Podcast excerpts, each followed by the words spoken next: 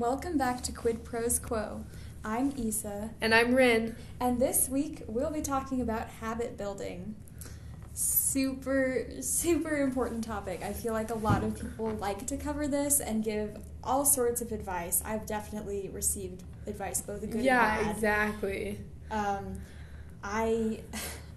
I find that there's more bad advice than good advice. Absolutely. And like super specific things that do not apply to everyone. So hopefully by the end of this episode, we will have left some actually decent tools in your hands. Hopefully.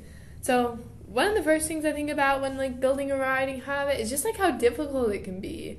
Like, it's just so easy to just not do things. Like, it is 100% easier to not do things than it is to do them. That is so true. It's definitely a big temptation to just do something else with your day instead of taking some time, setting aside some time to do anything creative. Yeah, exactly. And I think one thing that makes it hard is we say, oh, if you do something for 21 days, then, like... It becomes a habit. It becomes a habit. But, like, science proves that's not true. Like... It definitely like gets you on a good track, but that's not going to guarantee that you could break the habit. Because you definitely can. I've done things for, like, more than 3 weeks, and then the habit breaks way faster than entering into it. Yes. And there's the idea of, like, don't break the chain, and if you, like, miss 1 day, then you've broken the chain. But recently I heard this idea that don't break the chain is if you miss 2 days in a row. Because, like, life happens. Sometimes you're not going to be able to write. Like, especially if you're doing National Novel Writing Month right now, like, you probably miss a day, or you probably will miss a day. But that's okay, because, like, you can just keep going and keep writing. And, like, missing 1 day doesn't mean you're a failure or anything. That's so true. I think it's easy to get caught up in that mindset where if you miss out on, you know, something you've been planning on for a while, or if you take time to do something else instead of what you've scheduled for writing or anything else, let's be honest, that suddenly you've failed at the habit. And while it's easy to fall into that, like, pattern of thinking, it's super detrimental and ultimately not very healthy.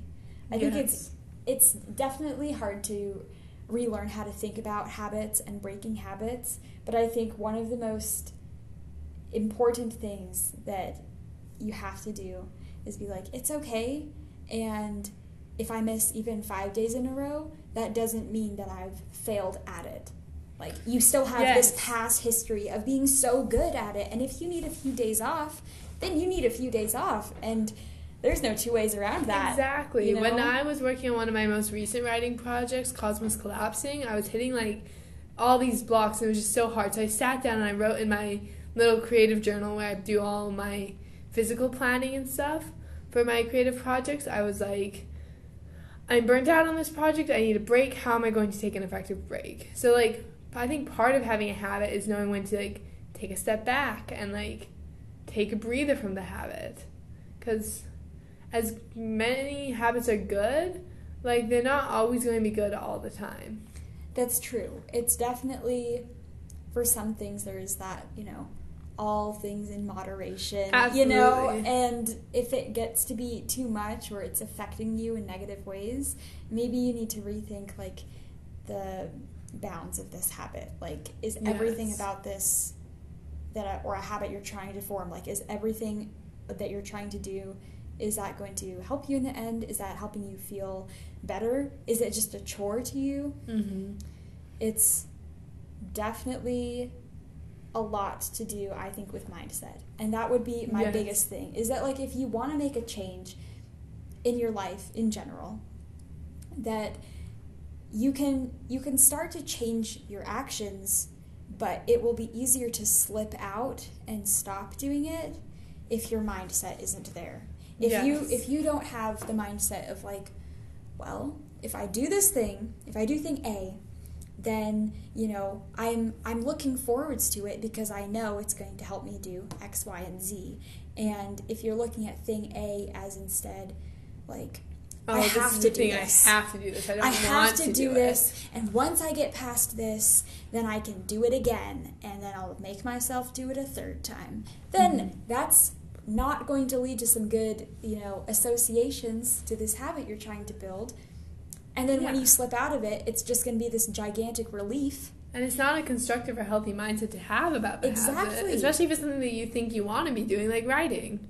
Yeah, and so once you feel the relief or the release from breaking out of it, you're not going to want to return to it. Yes. So if you approach it in like this like healthy way, like you would for any relationship, mm-hmm. you know, like if you think about like hanging out with somebody, you know, if you tell yourself that you can't wait until you're done seeing them for that period of time, you're probably not going to want to keep like hanging out with them. Yeah, and, like why would you even keep that person in your life if you're not excited to like see them? But like if you are excited to, and if you are like invested in thinking positively about somebody, then, you know, your relationship going forwards, you know, I'm not guaranteeing that this is a good thing for like every single relationship, mm-hmm. but you know, if you moving forwards, you will find it easier to keep hanging around them, to keep meeting up, to keep writing.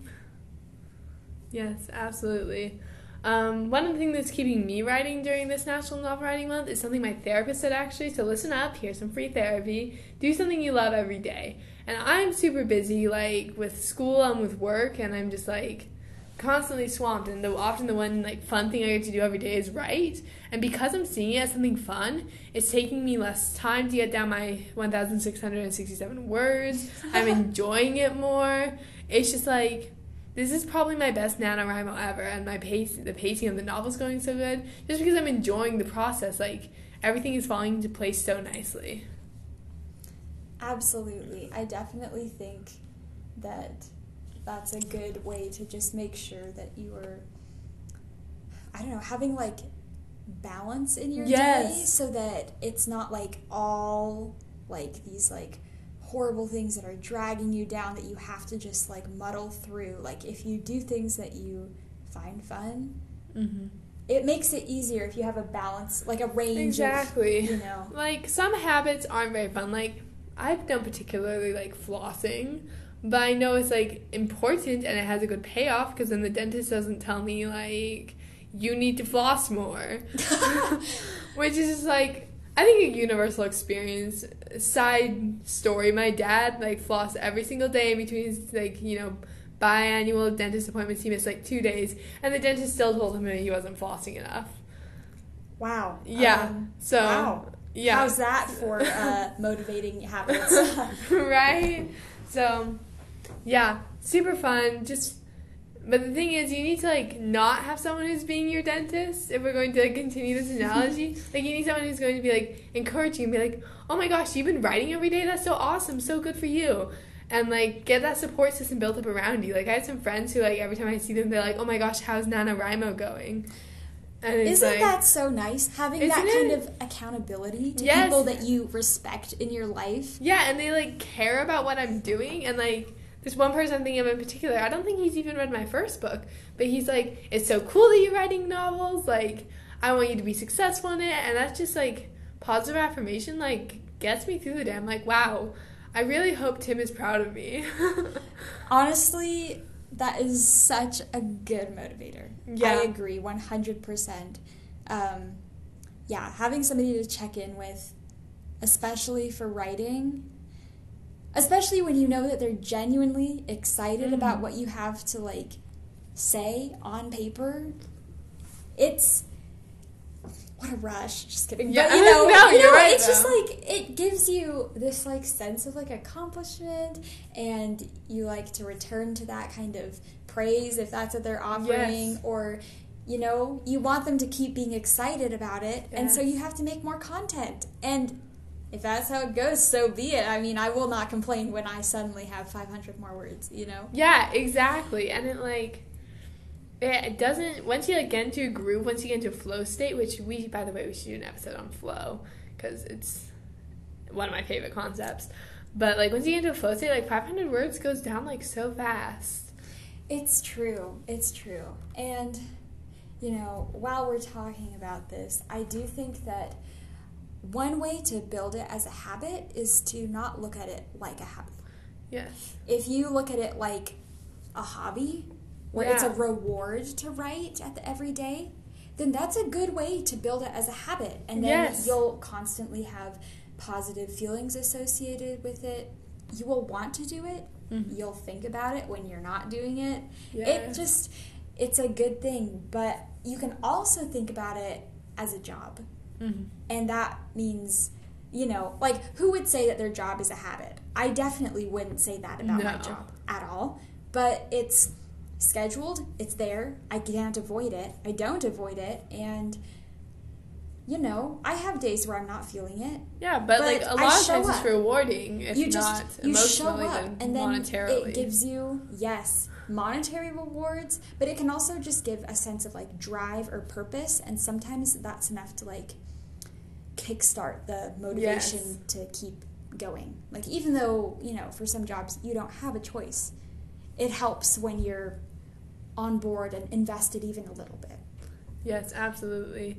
So your main advice was to build a healthy mindset around it. I would say my main advice is to set systems, not goals.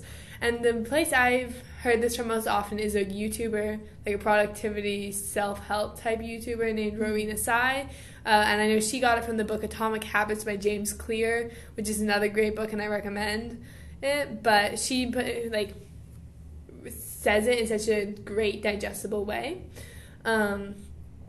And the idea of setting systems and not goals is to set a pattern of behavior and not just a goal you want done. So if we apply this to writing, your goal is like, oh, I want a finished novel by the end of November if you're doing NaNoWriMo. Or at least I want 50,000 words in my novel by the end of November. Right. But the system. The system is like how you get to the goal. So it's like, I'm going to write for 1 hour every day. And I'm going to, like, maybe time block this time, or I'm going to say, okay, well, maybe can't find an hour straight, but I can do 20 minutes on the bus or train as I commute to work or school, and I can do 20 minutes at lunchtime, and I can do another 20 minutes as I, like, go home from work or school. So, like, just setting aside the time and the system to, like, actually achieve your goal will be so much more productive than, like, you're saying, I want to write a novel. Because, like, I want to write a novel doesn't get you to where you need to be. But the system will actually get you there. That's true.